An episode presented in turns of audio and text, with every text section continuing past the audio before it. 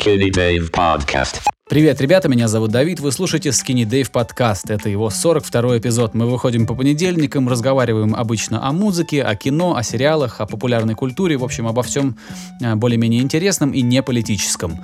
Моим собеседником сегодня, как это бывает, было просто множество-множество раз до этого, является Игорь Шастин, главный редактор музыкального сообщества Drop. Игорь, здорово, как дела? Здорово, Давид. Да все здорово. Вот некоторый ресерч даже провел для сегодняшнего выпуска, так что будет чем поделиться. Исследование, Игорь, ну... Да, блин. Э, знаешь, ресерч — это не совсем исследование. Да, ну, Мне нет, кажется. Понятно, что дословных переводов вообще, ну, трудно найти прям дословные переводы в разных языках. Но, тем не менее, вот... Это очень-очень-очень навязчивая история у многих ребят, которые живут в Москве, особенно молодых ребят, э, впихивать англицизмы в свою прекрасную русскую речь. Я, конечно, сейчас не пытаюсь вести ну, себя, как там Александр Исаевич Солженицын, да, там все на русский поменять, а, ну, все равно, крас... русский язык такой красивый, что ну зачем? Хотя я, ладно, я сам грешу этим, ну, тоже, ладно, тоже ладно. Постоянно говорю вот это все, тоже постоянно использую эти слова, ну ладно. Не душни с самого начала, не душни. Прям с порога, да? Ладно, а... Да, конечно. Что можешь хорошего рассказать за прошедшую неделю? Нет, давай рассказывай вот. Про свой ресерч, а я потом расскажу. А, про ресерч? Ну ладно, хорошо, давай прям с ресерча начнем. А, небольшое такое введение. Во-первых, Контакт стал в последнее время очень активно пытаться вот в... ввязываться в гонку стриминговых платформ по музыке, то есть не просто сборник песен, как было раньше, а вот все официально платформа для музыки, все такое. То есть стали э, делаться карточки исполнителей, они стали получать небольшие отчисления за прослушивание треков и все такое. И вот на прошедшей неделе Контакт выступил с инициативой стать неким...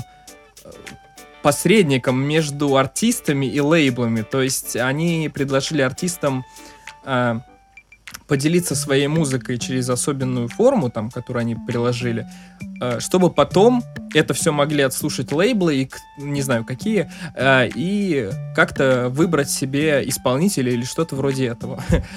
Вот. Честно говоря, несмотря на... Хорошо, ну, как бы хорошо, что Контакт что-то делает для музыкантов и все такое, но сама концепция очень странная, на мой взгляд, по той самой причине, что а, последние, не знаю, пять-десять больше лет а, идет а, развитие в сторону того, что посредников между артистом и слушателем становится меньше благодаря интернету и все такое, а тут Контакт мало того, что делает по стримингу, ну, как бы посредника в лице... лейблов, так он еще и является еще одним дополнительным посредником, то есть артист, Контакт, лейбл и только потом аудитория. Зачем так...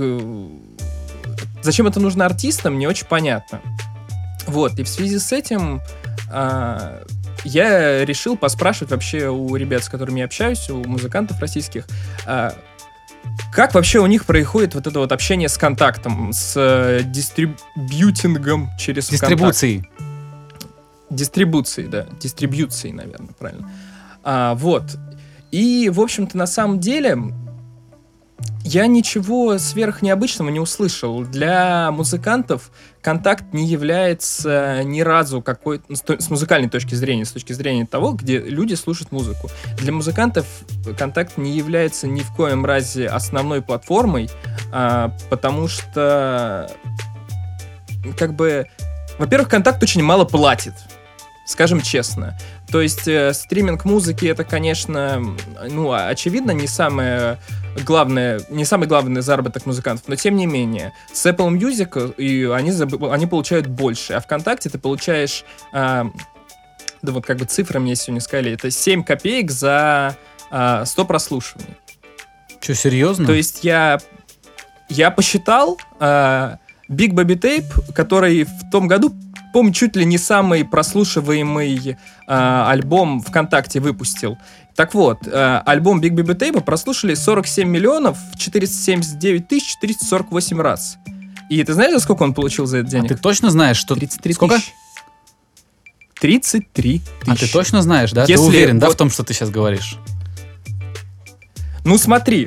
мне, ребята... А, смотри, давай тогда сразу я раскрою карты. Я общался с э, Максом Рязанцевым из, глуп, из группы Follow the Sunrise и с Сережей Красонем из группы Tell Me a Fairy Tale. Mm-hmm. Я у них спрашивал, как, собственно говоря, они всю эту дистрибьюцию проводят. И вот Сережа, он мне сказал, что «Контакт» платит семь копеек за сто прослушиваний. Ну ладно, таким образом получается, что вот, ну...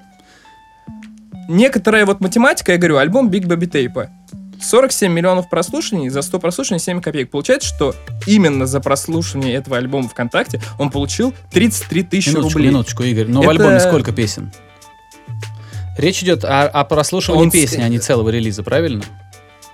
Ты знаешь, мне кажется, «Контакт» считает не, не, не прослушивание отдельных песен. Ну, как бы прослушивание пластинки ВКонтакте, оно считается, мне кажется, по просто по включению ее, а не по вот это, это прослушиванию сложно, целого это альбома. Сложно. Вероятнее всего, именно, ну, я так подозреваю, логика мне подсказывает, что если вот в альбоме десять песен, из них э, человек пришел и послушал первую, потом третью послушал, и потом заключительную, то в этом случае засчитывается три прослушивания этому альбому.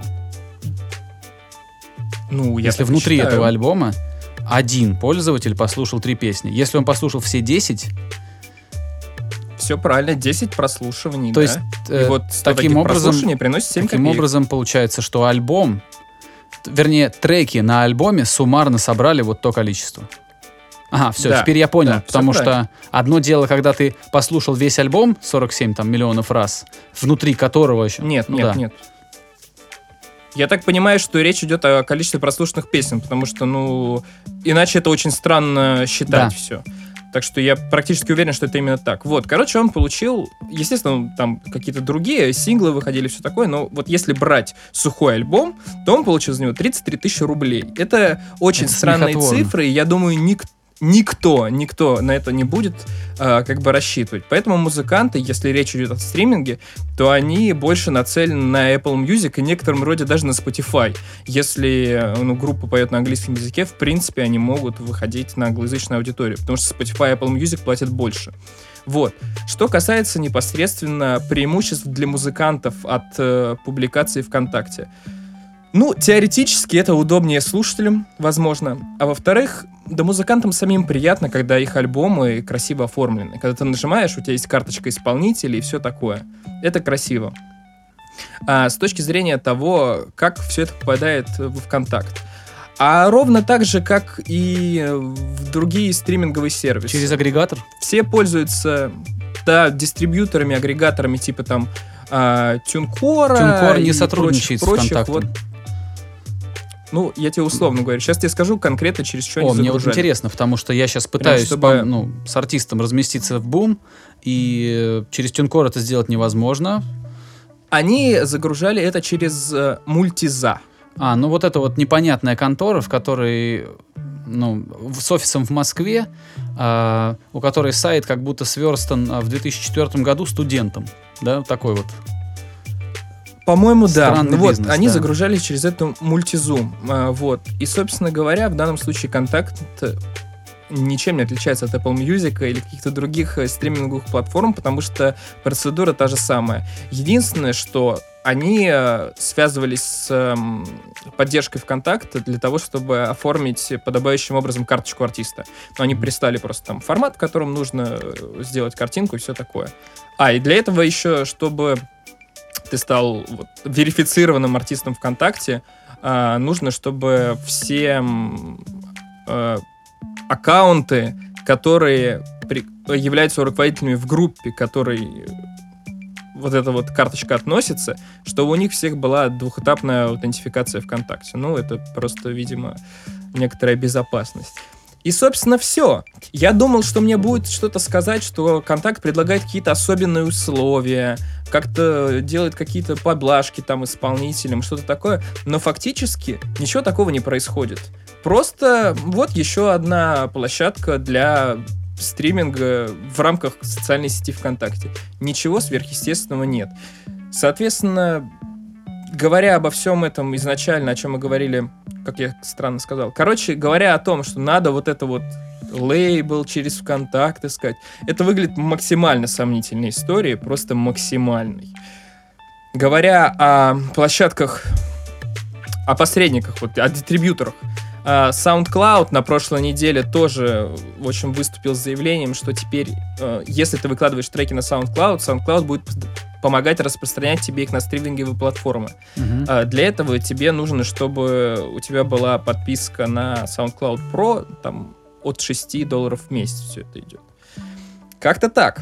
В общем, если вдаваться в цифры, то это прям очень долго и серьезно надо копаться. Что где, что как, у меня просто такой информации нет. А что-то вот общее я рассказал, и «Контакт» ни разу не отличается ни от, друг... ни от одной другой стриминговой платформы и проигрывает ей по деньгам. По прибыльности. Да. Вообще, вообще, вроде как Макс обещал написать для Дропа статью вот именно как они все это выкладывали и все такое, ну, скажем так, помочь молодым исполнителям не ошибиться. Было Мне кажется, полезно. Это было бы очень круто. Было бы полезно. Да. А, в защиту... Знаешь как, я, Игорь, можно я перестрахуюсь немножко? А, Пожалуйста. Ты назвал такие микроскопические цифры, что я на всякий случай нашим слушателям скажу: друзья, ни Игорь, ни я не работаем во ВКонтакте, и понятно, что мы не можем знать совершенно точных цифр. Мы пользуемся той информацией, которую мы получили от артистов. Поэтому все, что вы сейчас услышали, это наша интерпретация того, что мы вот знаем. То есть того, что мы... Наша интерпретация той информации, которую мы получили от артистов.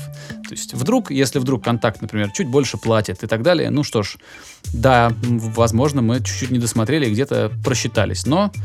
Говорим, что знаем, правильно? Вот я сейчас таким образом нас, скажем так, да, немножко защитил от того, чтобы, ребят, не воспринимайте это все как официальную информацию от РИА Новости.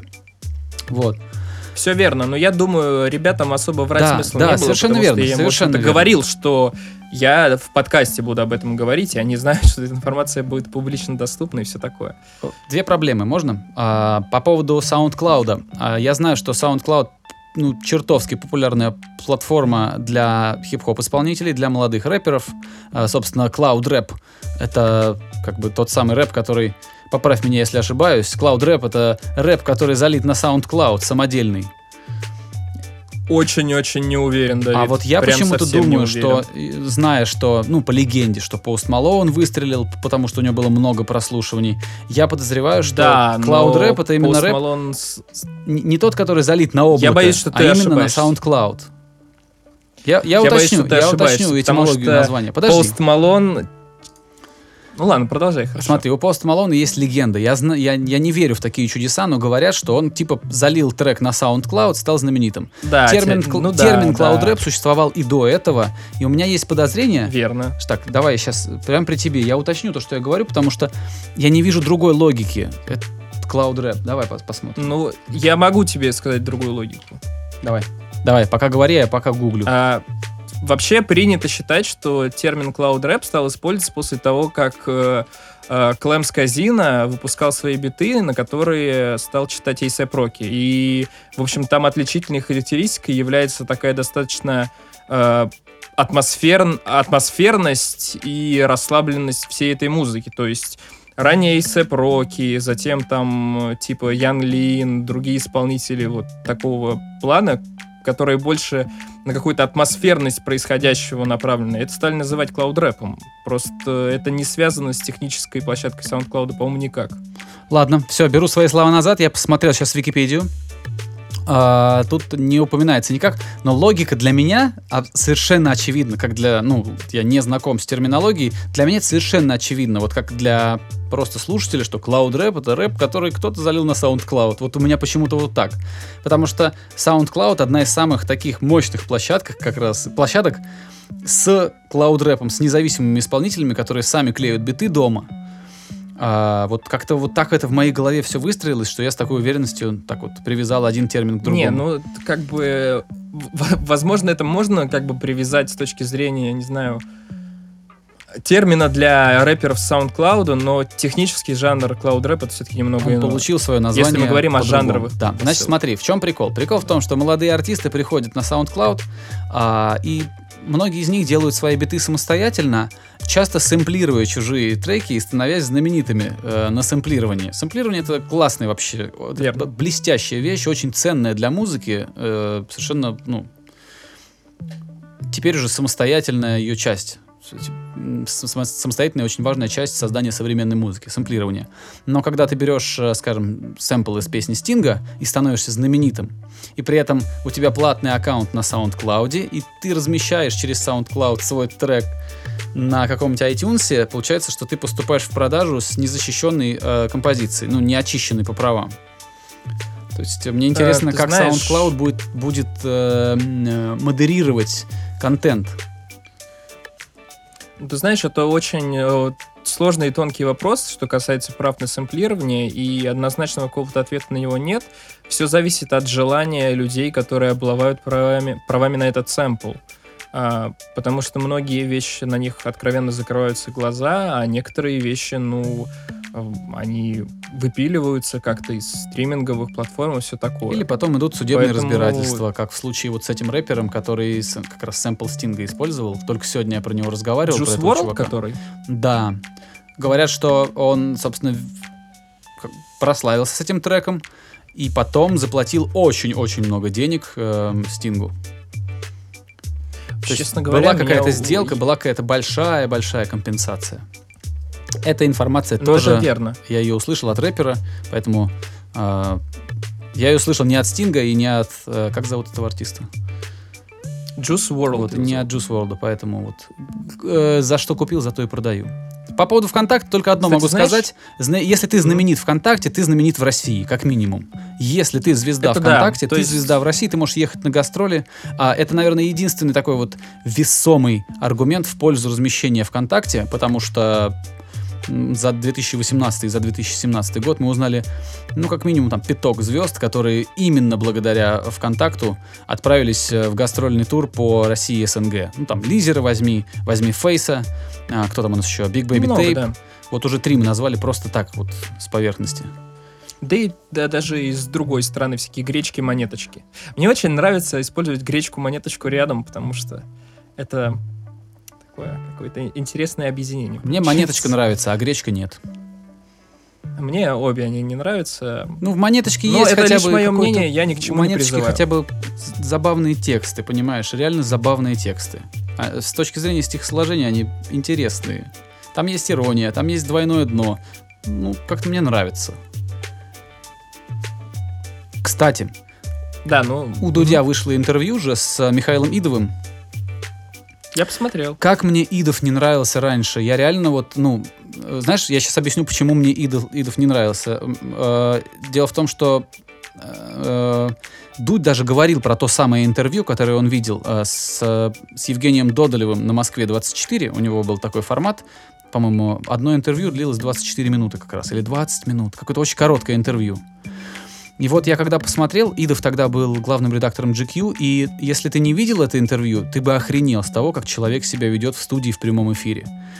Идов откровенно хамил, откровенно хамил, причем, знаешь, вот очень подростково, э, очень, очень, он был крайне невежлив.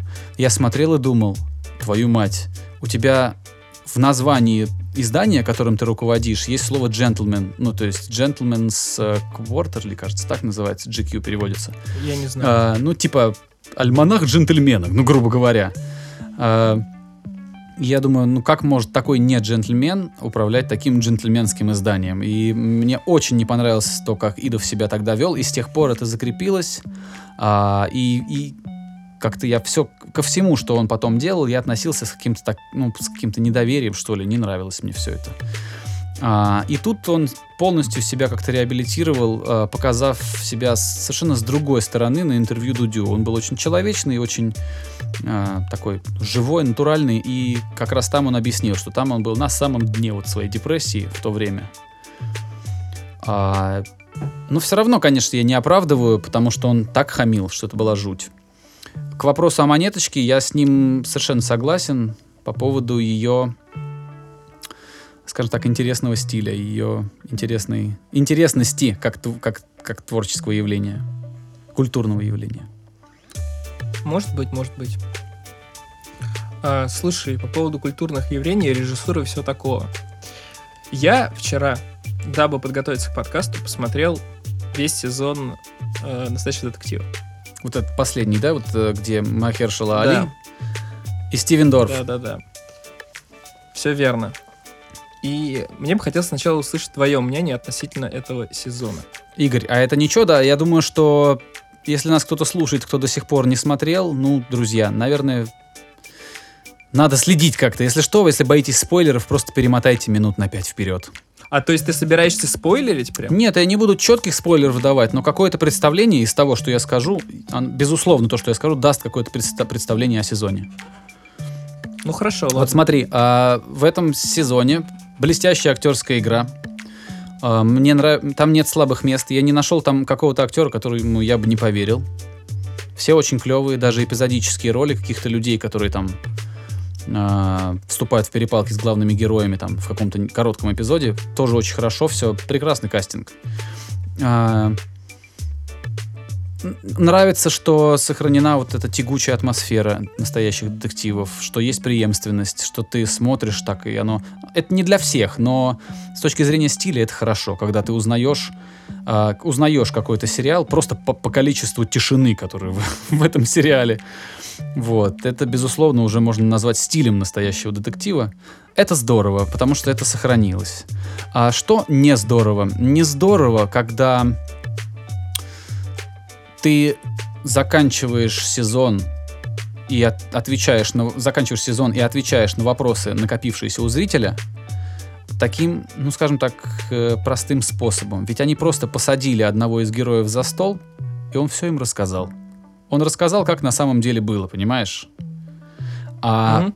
да, да, после этого был выверт, да, это добавило перца, да, это хорошо, без этого выверта я бы вообще прям, ну, расстроился, потому что... Ты знаешь, я с тобой прям совсем не согласен. Ну, хорошо, ладно, нет, в этом-то и плюс, понимаешь, в этом-то и плюс, что мы можем обсуждать.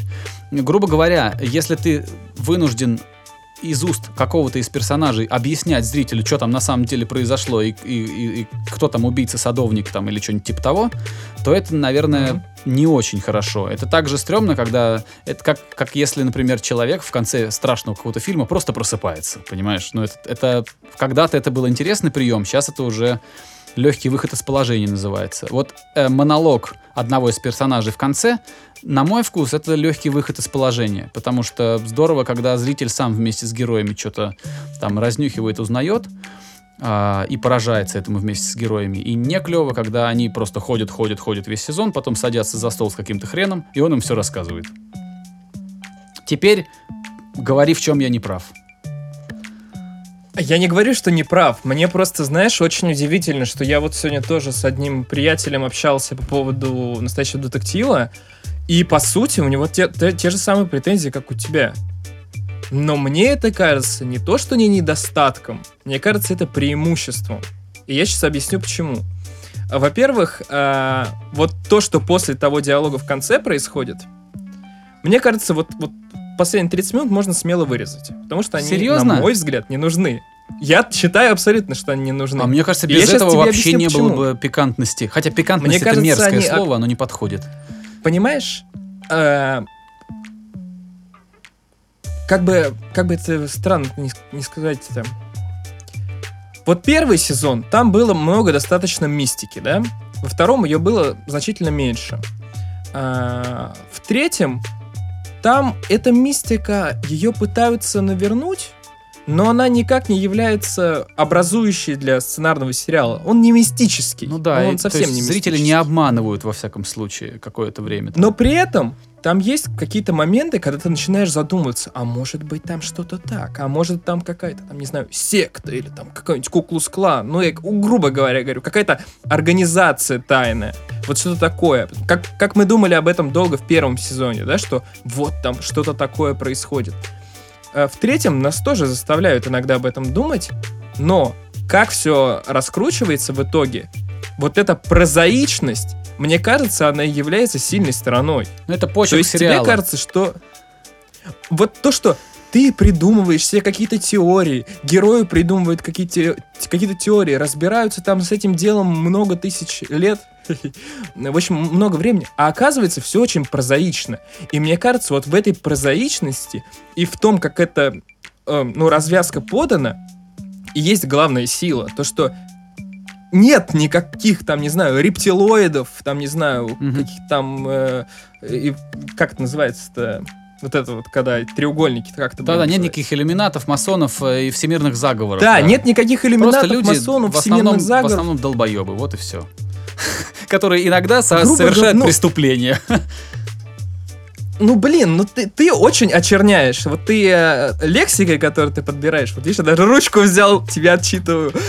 Ты, э, ты ругаешь э, художественный прием, потому что тебе он не понравился. А мне он понравился. Нет, на самом деле и я просто кажется, пошутил. Вот это То вот... есть это, это вполне себе жизнеспособный художественный прием и передача как бы мнения создателей. Это нормально. Просто я как бы огрубил все вот. это так, ну, лиш, лишнего немножко. Просто мне кажется, что вот эта прозаичность того, что вы пытаетесь придумать что-то этакое, а оказывается все намного проще и приземленнее, это очень круто.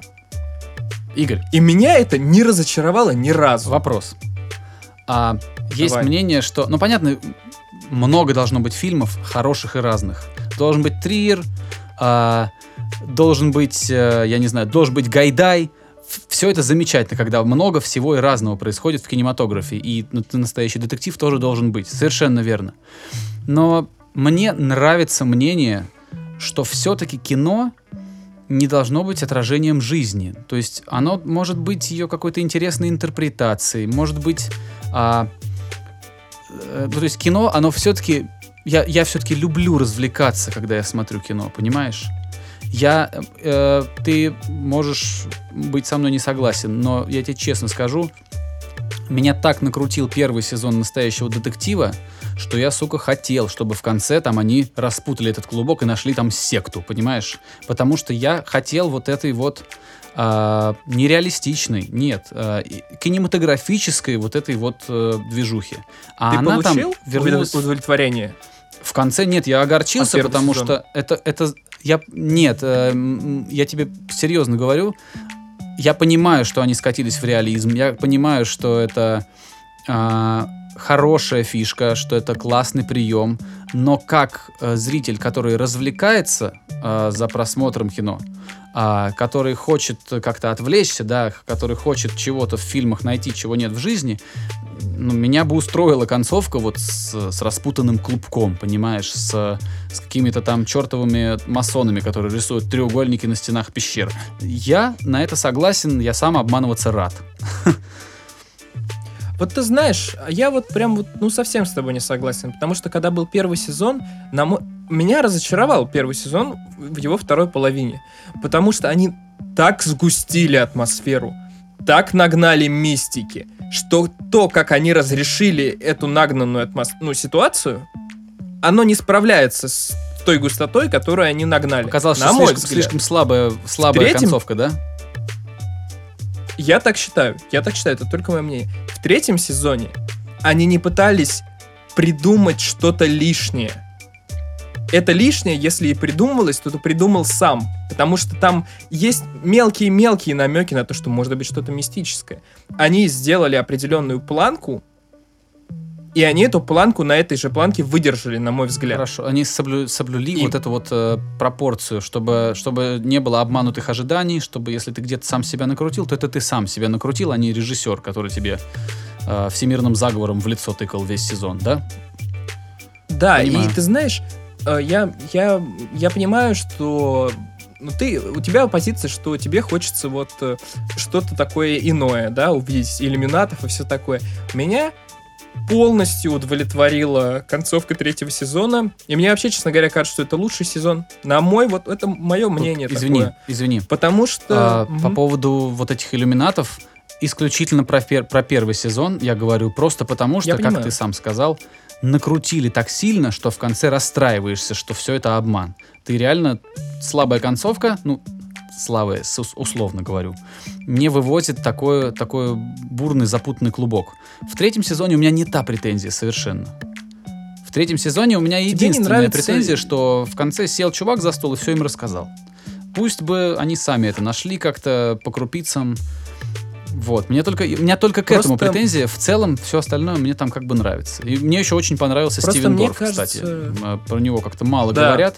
Я его единственный Абсолютно. раз видел в фильме «Блейд» в первом. Он там играл вампира. То же самое. А, естественно, же самое. Он там был такой, ну, смазливый парень, молодой тогда еще. А тут он прям раскрылся как прекрасный драматический актер, который еще классно делает южный акцент.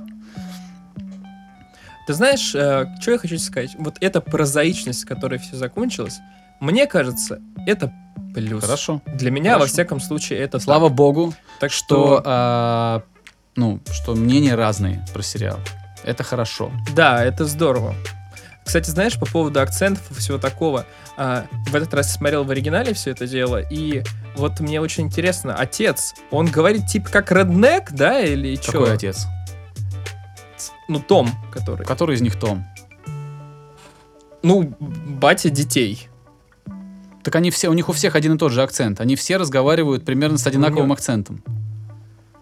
Ну, примерно. Просто он совсем, совсем все это дело съедает. Значит, он еще больше деревенщина, типа того, да. Но, Но это, это, это роднековская, да, типа ну, там, тема? Я там, все понимаешь, правильно даже понял. Внутри этого акцента южного, да, есть э, mm-hmm. мельчайшие вещи, которые мы не можем слышать. Ну, там, грубо говоря, если ты из Атланты или если ты из Джорджии, то у тебя свой южный акцент. Если ты откуда-нибудь из Теннесси, это, это, ну сколько, четыре часа на машине, и тоже юг. И все равно там уже другой акцент, и, и тебя могут как бы расслышать. Ну, то есть американцы сами слышат нюансы. Для меня uh-huh. это все одно, вот реднек акцент, да. И он, конечно, очень забавный, это надо уметь. Нет, никак... я вот пытался его как-то пародировать все время безуспешно, потому что нет такого навыка. А я так понял. Это очень мило. У нас в общем, хозяйка, да. у которой мы снимали дом, э- она очень культурная дама была. Ну, то есть она вежливая, тактичная, местами сильно странная, дотошная. Но вот этот южный акцент, это забавно, что она, не являясь деревенщиной, да, не являясь реднеком, который жил в трейлер-парке всю жизнь, а являясь довольно крупным владельцем недвижимости в центре Атланты, она имела этот акцент. Это как если ты сейчас, э, не знаю, э, если, как если бы Перельман разговаривал с краснодарским акцентом. Это было бы забавно просто. Я не говорю, что краснодарский акцент ну, да. это плохой акцент, но это региональный акцент, который имеет свой шарм. И это забавно, когда какой-нибудь, знаешь, высокий чин говорит с региональным акцентом. Знаешь, у меня есть приятель, он уехал из Краснодара лет семь, наверное. И он до сих пор, у него это сохранилось, он говорит, например, семь, восемь, вот так вот. Да все, там много-много нюансов. Забавно, что да. в Волгограде, например, э, вот люди, которые живут в самом Волгограде, они говорят, ну, это, это то, что называется вариант нормы. То есть они разговаривают так же, как ведущие в новостях. Ты выезжаешь за пределы, отъезжаешь от Волгограда на, там, не знаю, на пятьдесят километров, все гэкают, например. Ну, ну, ладно, не все, за всех не скажу, но у меня куча родни гэкает там, и, и всякие забавные тоже какие-то вещи проскакивают в словах, там, э, другие, другие слова возникают, особенно у старшего поколения, там, там, посмотри в сенцах, там, сходи в горницу, но это не часто, опять же, это только у взрослых. Uh-huh. А, ну и Воронежская область тоже, у меня там есть тоже родни много, и там тоже вообще Г, город, едем в город. Так, ну слушай, давай как-то подытожим по поводу детектива. В общем, мы с тобой сходимся во мнении, что классная актерская Отлично. игра, классно там, не знаю, прописана сюжетная линия актера. Операторская такое, работа блестящая. И вообще все круто. Да. И вообще все круто, просто нам с тобой, у нас с тобой разные отношения к, к тому, как э, э, созданную ситуацию сценаристы Разрешили, разрулили, да, скажем да. так. Да. Вот, собственно, и все, что я могу Мне сказать. Тем не менее, я не пожалел, очень, что посмотрел. Да. Я не пожалел, что я посмотрел этот сериал. Ну, я тоже не пожалел ни разу. Я, ну, я говорю, целый сезон посмотрел за день. Надо же было с тобой говорить. Вот, вот смотри, не досмотрел, не, не смог бы спорить с тобой. А сейчас, видишь, у нас получилось это. Да. Дискуссия. А что еще? Я, мы с тобой, когда подбивали, собирали темы, о чем мы еще могли с тобой поболтать? Ты не помнишь? Вообще, э, про музыку можно еще сказать, которая выходила. Э, в пятницу вышел альбом While She Sleeps. Это, типа металкор группы и все такое. И, наверное, While She Sleeps э, это пример тех групп, которые никогда не сыскивали какую-то громадную популярность, и это позволило им заниматься абсолютно тем, что они хотят. То есть э, Это клевый металкор, и который, который разви, развивается от альбома к альбому. Ребята делают музыку, которую они хотят, у них есть свой слушатель, и вообще на таких коллективах, наверное, держится вот эта вся метал-музыка, потому что это такие хорошие, в хорошем смысле, рабочие лошадки э, индустрии. Вот. Поэтому я реально советую альбом While She Sleeps, если вам нравится металкор, там, хардкор и пост-хардкор, наверное. Хотя это сложно назвать пост-хардкором, в общем, это металкор. Я советую послушать While She Sleeps, классная пластинка. Все поняли? Послушайте. Вот так. Я просто еще не слышал, я слышал какие-то синглы, а, там, что-то там. Это у них альбом с этим, с а, покрашенным в белый цвет динамиком и вопросительным знаком, да, в, в духе, да, группы Black Eyed Peas две тысячи шестого года. Все верно. Ты знаешь, он, он, этот альбом абсолютно никаких звезд с неба не хватает. Это, это классный металкор альбом э, добротной работящей группы, в общем. Там, там нет каких-то претензий на, не знаю, на стадионность или что-то еще. Это классный металкор. Все. Тебе, кстати, вот не кажется, что ничего, как... э, стадионность вообще как таковая, она вымывается вообще из музыки? То есть сейчас очень мало стади... стадионных артистов, немного сейчас. Сложно сказать. Сложно сказать. Ну, Бринги, он очень хотят. Хотят, но... И у них получается... Ну, как получается? В Америке они все равно собирают маленькие площадки. Ну, они собирают Уэмбли. Они Извини. дома. В Уэмбли... Энтер Шикари там не собирали случайно Уэмбли? При том, при том, что, не знаю, но тем что не в Америке менее. Они собирают очень маленький клуб. Это сейчас не, знаешь, в укор, не в укор группе, группа хорошая. Далеко-далеко не все европейские группы доезжали до Америки. Чего ж тут, чего ж тут говорить? Далеко не все европейские группы интересны американцам. Американцам вообще не интересно почти ничего э, за пределами США. Вот, поэтому, я не знаю, мне кажется, вполне себе...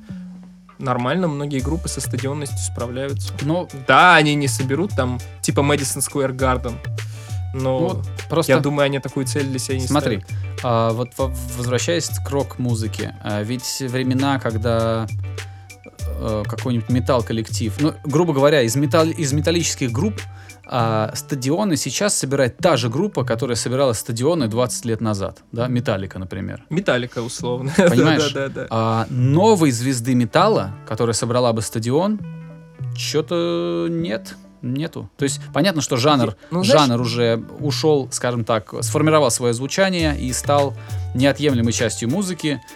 И вот сейчас он как бы так вяло текущее свое существование продолжает. А тогда это был взрывной жанр, новый. Верно. Но все равно хочется же, хочется. Почему, почему а, рэперы продолжают собирать стадионы и появляются новые звезды? Почему там был Тупак, потом а, были там кто, ну ближе к там, ближе к рубежу девяностых и нулевых, кто там был большой звездой? Дидди, да? Ну хотя он тоже.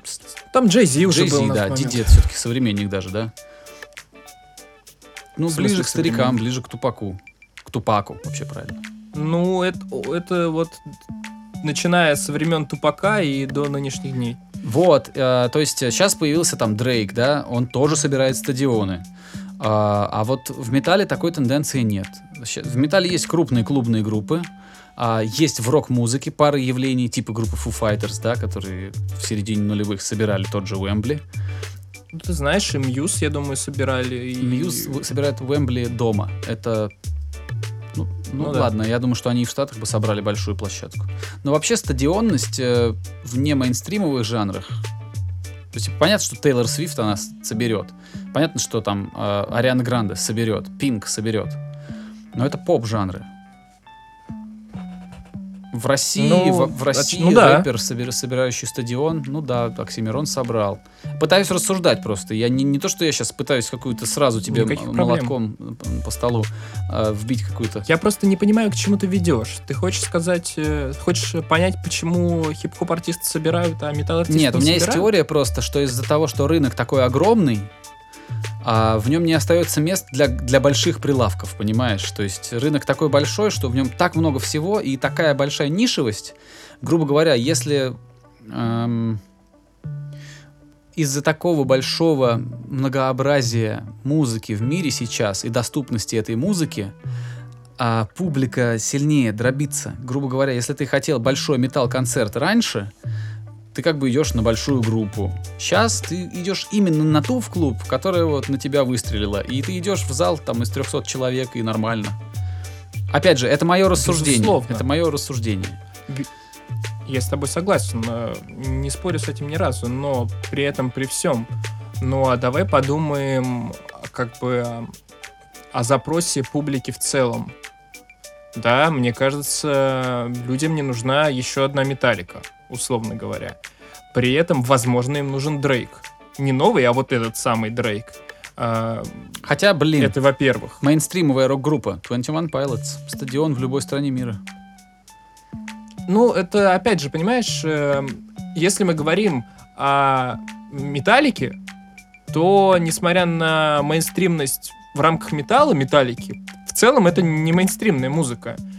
А двадцать один Pilots, несмотря на то, что она условно рок-группа, она достаточно слушабельная всем да, подряд. Верно.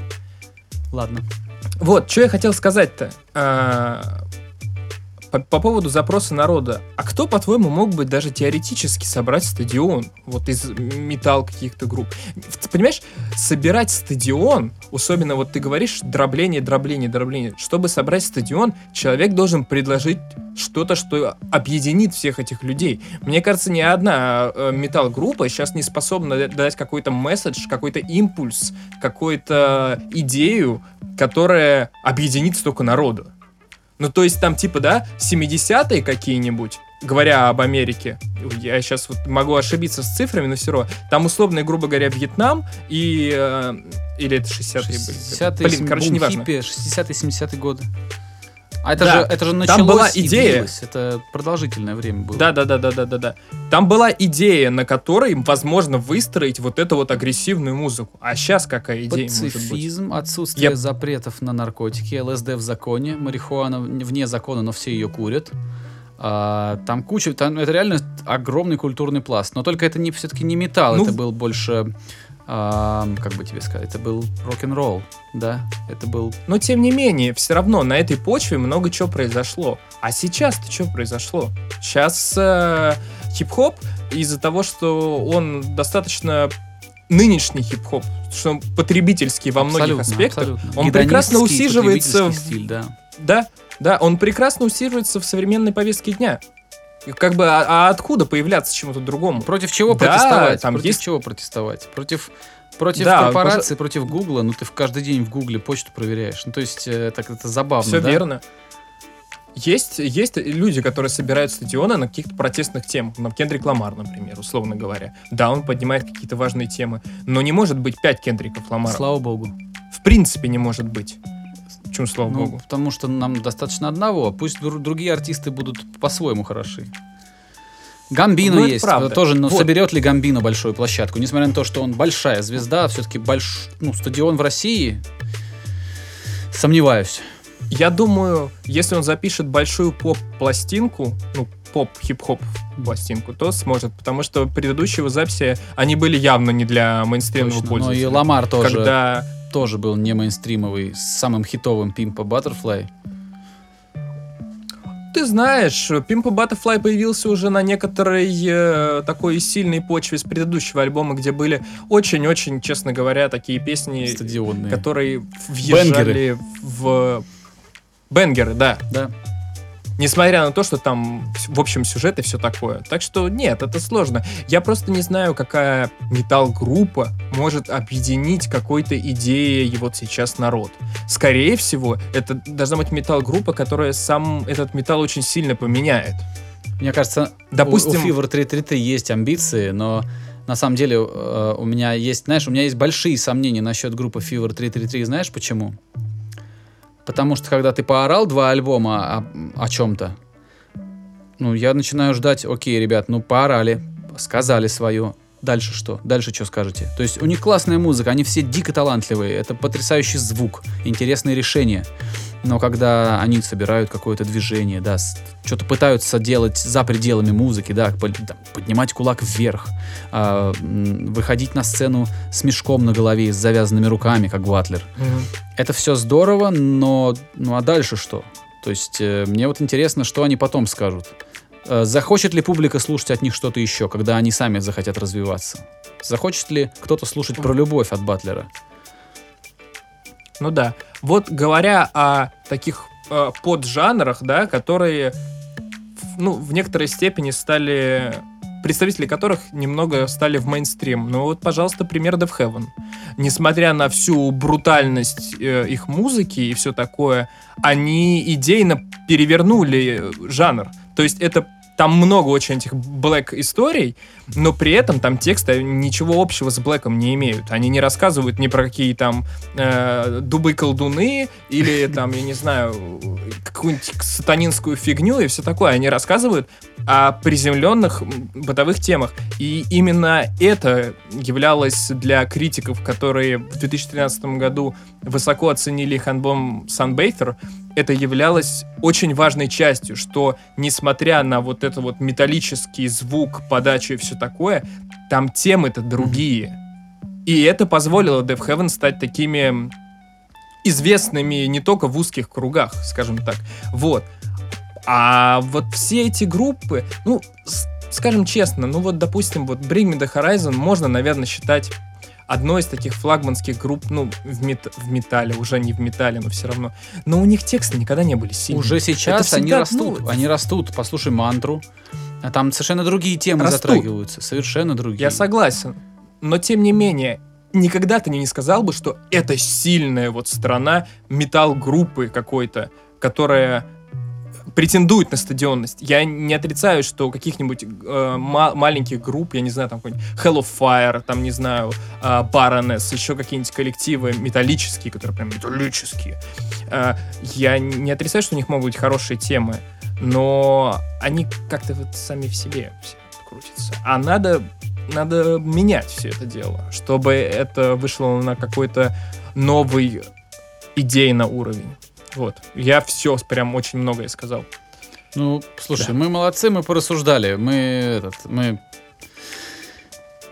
порассуждали. В общем, не знаю, у нас нет точки, мы не предлагаем готовых решений, но мы ведем дискуссию. Вот э, так у нас... У нас с тобой сегодня, сегодняшний эпизод, знаешь, какой? Примерно такой же, как и третий сезон «Настоящего детектива». То есть... Почему бы нет? Меня устраивает. В конце что-то чем-то закончилось. Вот как-то так. А я считаю, не так. Я считаю, что мы дали ключ своей дискуссии. Пусть так, ладно. Ну ладно. Давай завязывать тогда со всем этим на сегодня. Тогда все, всем пока. Я прощаюсь, передаю слово Давиду. Вот так, да?